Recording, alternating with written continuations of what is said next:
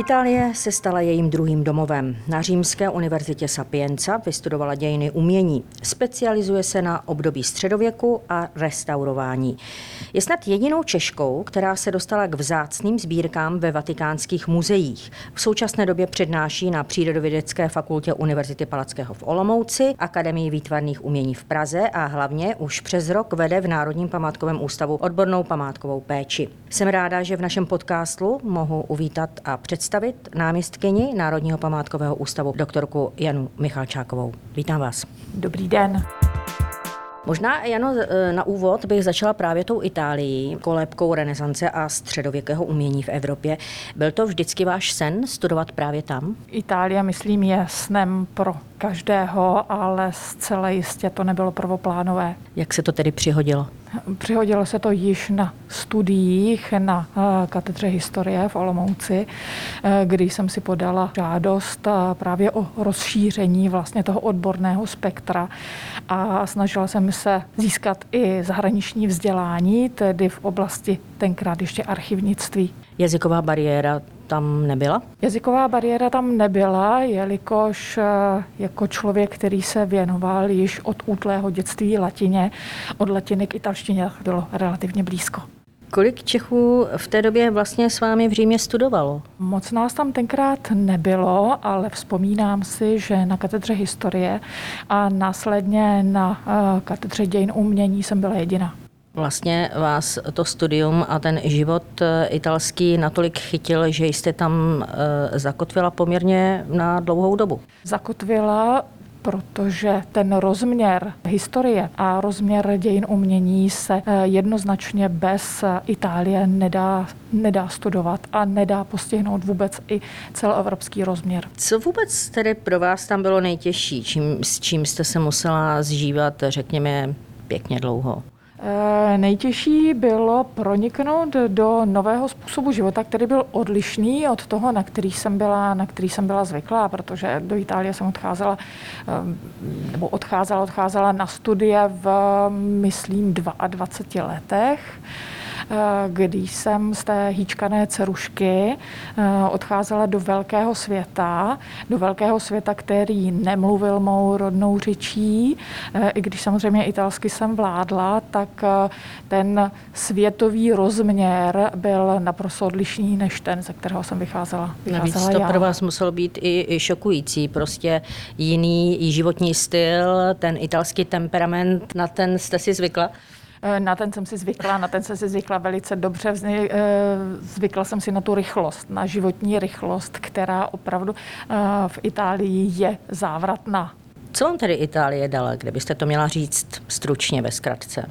Dala mě vzdělání, dala mě univerzální pohled, eh, dala mě eh, možnost dívat se nakonec i na naši zemi jinou optikou.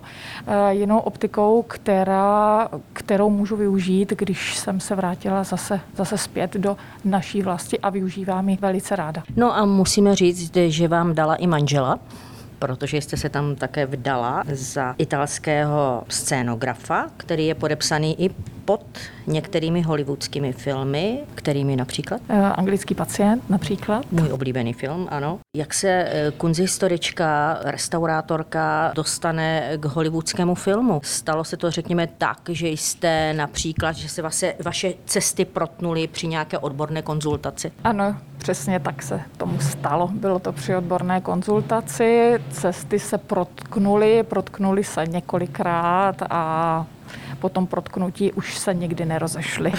Čili dá se říci, že jste i byla nápomocná odbornou radou u některých historických scén, eh, nějakých, eh, řekněme, velkofilmů, hollywoodských filmů? Některých jsem se, některých jsem se účastnila, ale samozřejmě ta pomoc byla opravdu v rámci toho historického segmentu, eh, například u filmu Artemisi Gentileschi.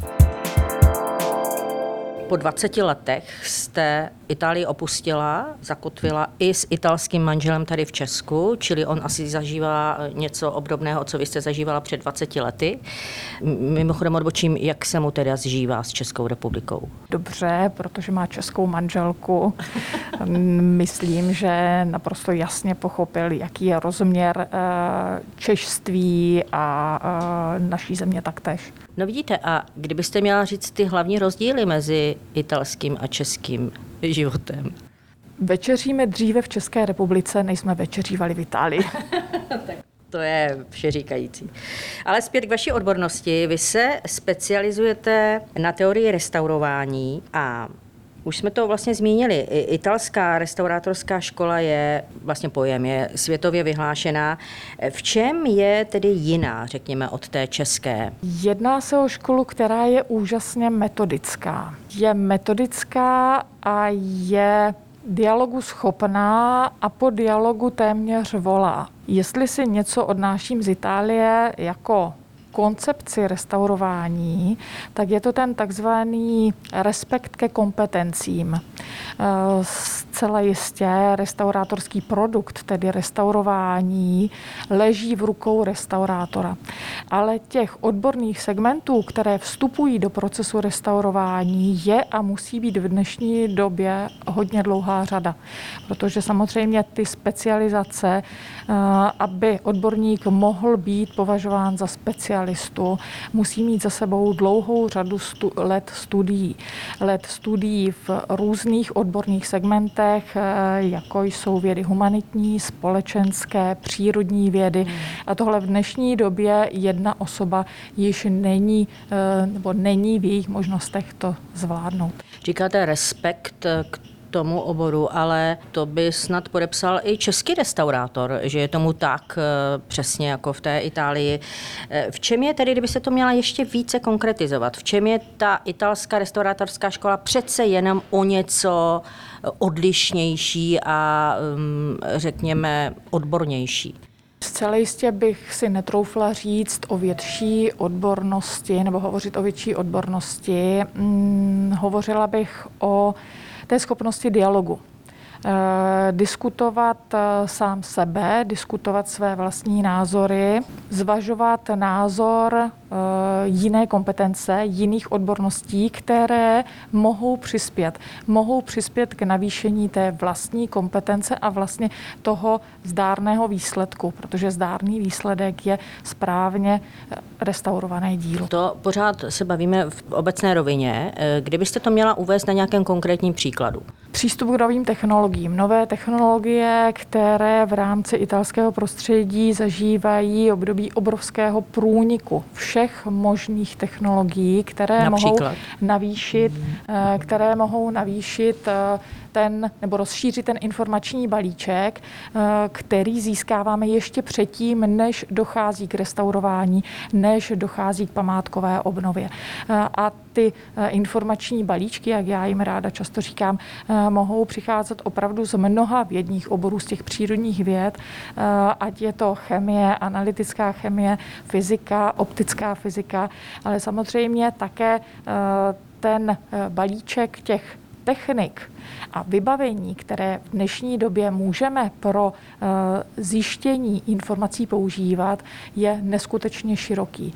A navyšovat jej neustále i díky technologickému rozvoji, eh, tohle si myslím je to velké kouzlo tohoto segmentu, který je nedílnou součástí památkové mm. péče. My, my už jsme to tady řekli, že vlastně každá země přistupuje k tomu restaurování jinak. Uh, Někde se klade důraz na zachování toho originálu, jinde zase je snaha, aby to dílo, řekněme třeba nějaká socha, vypadala jako nová. Všimla jsem si ten trend vlastně u Polska, myslím v Polsku a Slovensku. Na Slovensku je to tak, eh, taky zřejmé. Jak je to u nás? Protože předpokládám, že Italové spíše zakonzervovávají to dílo. Záleží opět, o jakou školu jde, o jakou školu se jedná, protože i v rámci Itálie těch škol škol existuje, existuje několik. Eh, je to současná florenská škola, současná římská škola. Eh, jiný segment představuje vůbec eh, restaurování liturgických předmětů a tak, a tak dále. Ale zpět, zpět k, té české, k, té, k tomu českému segmentu. To by byl dotaz na jednotlivé restaurátory, předpokládám. Naším úkolem nás v rámci Národního památkového ústavu je poskytovat vlastně to odborné odborné zázemí, ale odborné zázemí, které je schopné i diskutovat a kultivovat ten názor, protože já osobně zastávám názor, že vždy je potřeba pohlížet na to dílo v rámci jeho funkce, naplňování funkce, protože hovoříme o umění, hovoříme o, o vysokém umění, ale funkčnost toho, kterého předmětu, toho, kterého objektu je zásadní. Je zásadní pro nás, pro odbornou složku památkové péče, je zásadní i pro, i pro majitele toho kterého, toho, kterého díla, toho, kterého objektu. Dobře, funkčnost je jedna věc, ale druhá věc je autentičnost. To znamená, jestli to dílo má působit na nás dnes tak, jak působilo v minulosti, anebo řekněme to více oprášíme? To je můj laický dotaz. To jsou velké otázky památkové péče, velké otázky teorii restaurování. V dnešní době opravdu my si ty otázky musíme klást, protože ona ta odpověď není a nemůže být nikdy, nikdy jednoznačná. Co vlastně musí umět a znát restaurátor? Vy jste říkala, že je to vlastně eh, taková kombinace mnoha disciplín, eh, čili musí mít i nějaké výtvarné nadání, musí znát, řekněme, i základy nějaké chemie, fyziky a podobně? Zcela jistě musí mít. Já bych chtěla podotknout, já nejsem restaurátorem, já jsem historikem umění, který vyrůstal v ruku v ruce s restaurátorskými školami a ve své profesi jsem vždy s restaurátory pracovala. Pro mě práce s restaurátorem je neskutečně přínosná, protože ten kontakt, ten živý kontakt s uměleckým dílem vnímám jako naprosto zásadní, protože v něm mm, my můžeme najít spoustu informací, které které velice často, pokud se k tomu dílu opravdu fyzicky nepřiblížíme, nemáme šanci je získat. Ano, máme tady dlouhou řadu metod, dlouhou řadu, eh, dlouhou řadu průzkumových metod, ale ten kontakt, ten kontakt eh, restaurátora, který má své jasné nadání, protože bez výtvarného nadání se restaurátorská profese nedá provádět.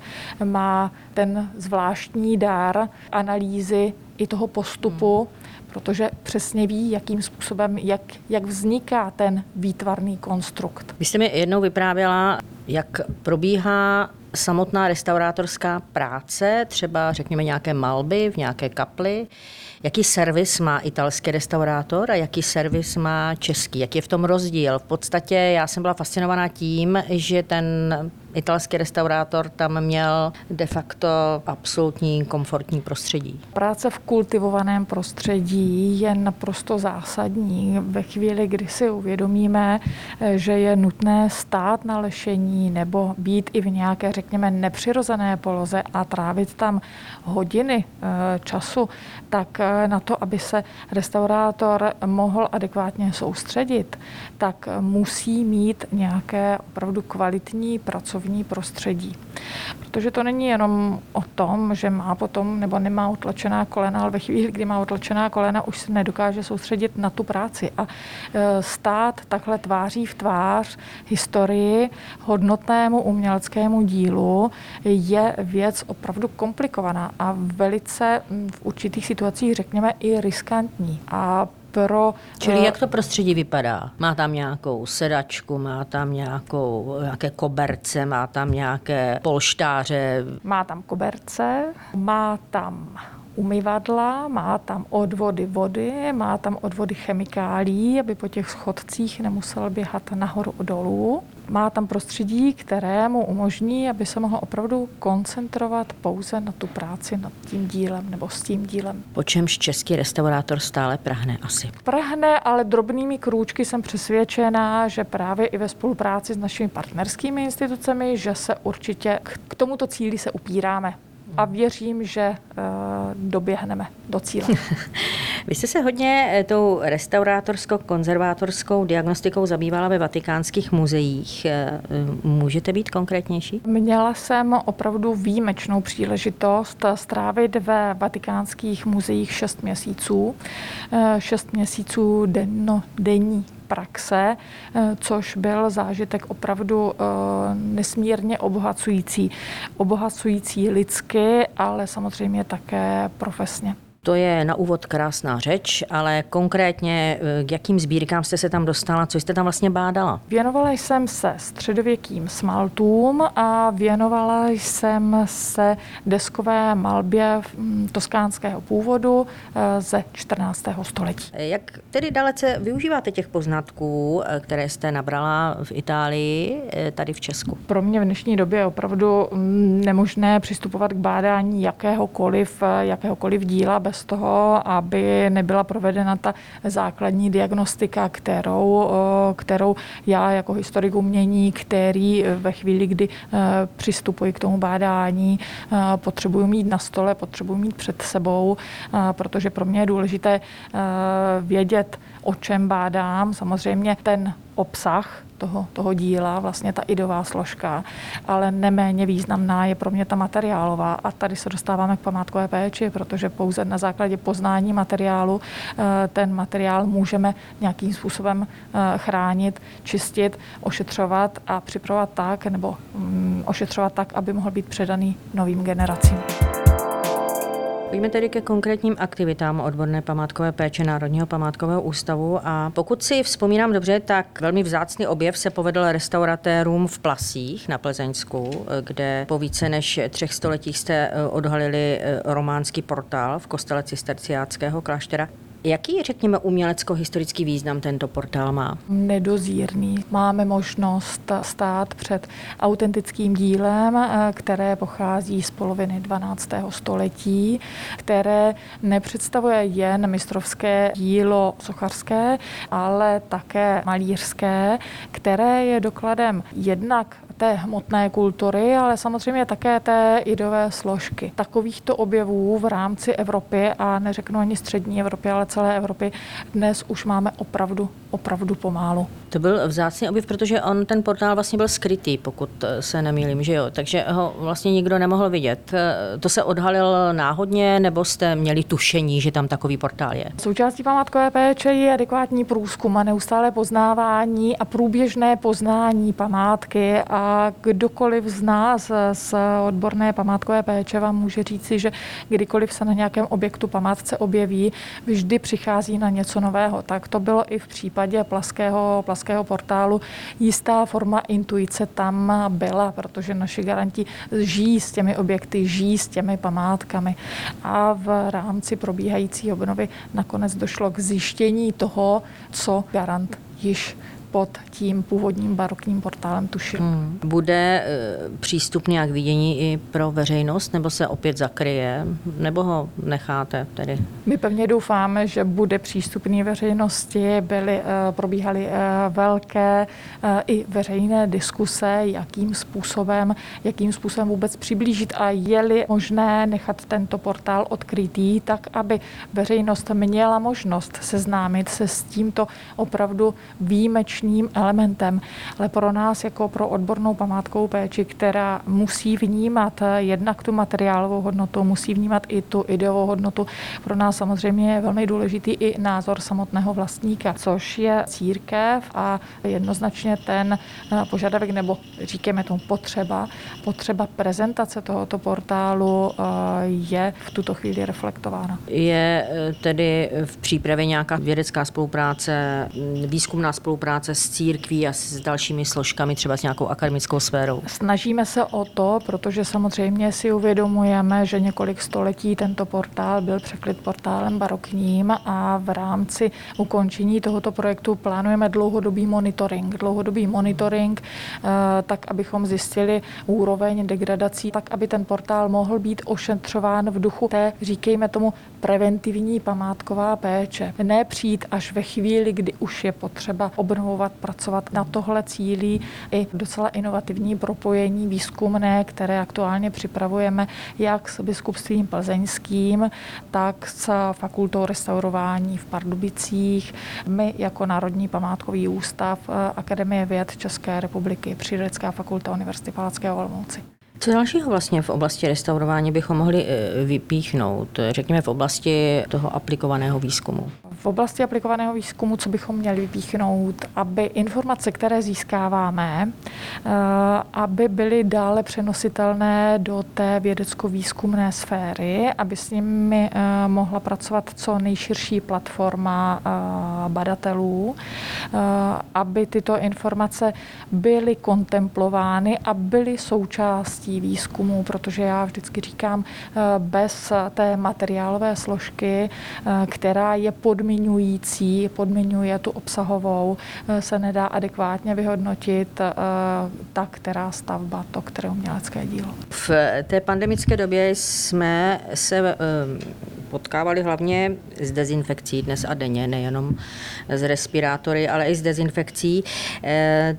Jaký vliv mají eh, právě dezinfekční prostředky na historické povrchy? Není tady nějaká obava z poškození? Ta obava nás vedla i k tomu, že když opravdu tady běžela pandemie, tak jsme se spojili právě s partnery z Přírodecké fakulty Univerzity Palackého Volomouci, eh, s kolegy z Akademie výtvarných umění v Praze eh, a řekli jsme si, že by bylo asi velice důležité podívat se, jakým způsobem ty dezinfekce, které se musí používat i na historických objektech, eh, jestli mají eh, nějakou možnost ovlivnit ty historické povrchy.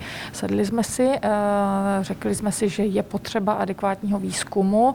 Eh, připravili jsme eh, projekt do výzvy Toucher a ten projekt jsme získali. Je to projekt, který řešíme od podzimu loňského roku a doufejme, že se opravdu dobereme takových výsledků, které budou moci koncepčně zajistit a podpořit pracovníky objektů, aby věděli, se kterými dezinfekcemi eh, mohou historické povrchy přicházet do kontaktu. Kde konkrétně ten průzkum a jak dlouho eh, bude eh, trvat? Projekt začal na podzim loňského roku. Aktuálně se pohybujeme pouze v laboratorním prostředí, protože samozřejmě my historické objekty musíme chránit. Chránit znamená respektovat je, totiž nebudeme provádět experimenty na objektech, takže zatím se provádí pouze v laboratorním prostředí eh, na vzorcích, které byly v laboratořích připraveny, eh, kde zkoumáme všechny degradační procesy. Eh, nakonec je budeme komparovat s těmi, které najdeme na objektech a to na objektu v Českém Krumlově a na Bouzově. A jak dlouho ten výzkum potrvá? Výzkum trvá do podzimu roku 2022. A pak s těmi výsledky tedy budete nějakým způsobem pracovat nejenom publikačně, ale i prakticky? Zcela jistě, zcela jistě. To je výzkum výzva, která cílí na ryze aplikovaný výzkum a naším cílem opravdu je, aby informace, které získáme, se mohly propsat do praxe jak objektů, které jsou ve správě NPU, tak samozřejmě také i do dobré praxe eh, vlastníků eh, objektů mimo naši zprávu, protože si myslíme, že je to výzkum neskutečně prospěšný. Co vůbec patří mezi vaše priority v oblasti památkové péče? Vy tu nejste dlouho, vlastně nastoupila jste eh, v Dubnu, myslím, loňského roku, přesto už máte, tak jak tuším, velkolepé plány. Co tam patří? Priorita je respekt k hodnotám předcházejících generací, odvedené práci, kterou odváděli oni a kterou byli schopni vsadit do těch kterých objektů, mělckých děl a tak a tak dále. Jsou to objekty, které v nás mají vzbuzovat nějakou národní hrdost, protože máme být opravdu a právem na co hrdí. Ale Čili tím... respekt hodnotám, jak dalece se vám daří bojovat proti nejrůznějším developerským projektům, které zasahují do těch, eh, řekněme, historických monument? Eh, památková péče nemá být boj, památková péče má být o kultivaci názoru. Já jsem člověk dialogu a dokážu si velice dobře představit, eh, jakým způsobem probíhaly přestavby v 17. 18. století, jakým způsobem přicházely, přicházely novinky, ale i tyto nové vstupy, nové architektonické vstupy by měly být respektu a reflexe schopné. Co je pro vás teď tedy největší výzvou v té odborné oblasti? To je dlouhá řada výzev. Větší průnik nových technologií do průzkumů, protože současné průzkumové metody nám mohou umožnit získat daleko větší řádku informací, než se kterou my jsme byli ještě před 10-15 lety ochotně a schopni, schopni pracovat. Další výzvou práce s veřejností, protože i ta dnešní veřejnost by si měla uvědomit, že ta která památka je hodnotou, kterou po nás zanechali předcházející generace, ale uvědomění si tohoto faktu je důležité i z toho důvodu, že je to jakási forma respektu k budoucím generacím, protože i my těm budoucím generacím musíme tyto hodnoty umět, umět zachovat. Tak jak my se díváme na památkovou péči poválečnou, tak se za 50 let, 80 let budou dívat na, na nás, na památkáře. Vy vlastně často skloňujete tady to sousloví respekt k hodnotám a mám pocit, že respekt k hodnotám proti tomu nikdo by nic nenamítal, že tady vlastně je a s tímhle tím eh, faktem vlastně eh, pracuje tady v Národním památkovém ústavu každý a nejenom v Národním památkovém ústavu, vůbec v oblasti umění, kultury. Jak se tedy dá posilovat eh, respekt k hodnotám, nebo co chcete na tom respektu k hodnotám měnit ještě? Hodnoty se mění s vývojem společnosti. Každá generace má své hodnoty, ale hodnoty může respektovat pouze pokud je adekvátně pozná. Naším úkolem, úkolem památkové péče, je jednak tyto hodnoty chránit, ale samozřejmě také je adekvátně prezentovat, protože v té prezentaci můžeme kultivovat názor nových generací. Doufáme, že se nám to eh, jako Národnímu památkovému ústavu určitě daří kultivovat a vytvářet vlastně respekt k těm uh, historickým hodnotám. Možná na závěr ještě váš tip. Blíží se otevření letní sezóny. Kam byste pozvala třeba své italské přátele tady v Česku? Své italské přátelé, kteří všichni znají velice dobře Prahu, bych zcela jistě pozvala na jiné perly mimo pražské, které ale samozřejmě také mohou mít hodně co dočinění s italskou kulturou. Určitě je to Konopiště, protože na této lokalitě se nachází velká sbírka, která eh, je součástí mm, italské kolekce, která se eh, řízením historických osudů dostala až do českých zemí. Eh, naše české turisty byste nasměrovala kam? Objektů ve správě NPU je opravdu dlouhá řada. Já bych chtěla říct, že na každém objektu si uh, kdokoliv z rodiny cokoliv může najít, že ta škála je neskutečně, neskutečně široká. Eh, můžeme se podívat do eh, jižních Čech, eh, zcela jistě českokrumovský objekt, významná česká excelence. Můžeme se podívat na Jižní Moravu. Na Jižní Moravu v tuto chvíli bych doporučila Vranov nad Dí. Pozvánkou jsme zakončili podcast Národního památkového ústavu. Rozhovor dneska vedla Šárka Bednářová s náměstkyní pro odbornou památkovou péči Národního památkového ústavu doktorkou Janou Michalčákovou. Moc děkuji za rozhovor. Také děkuji.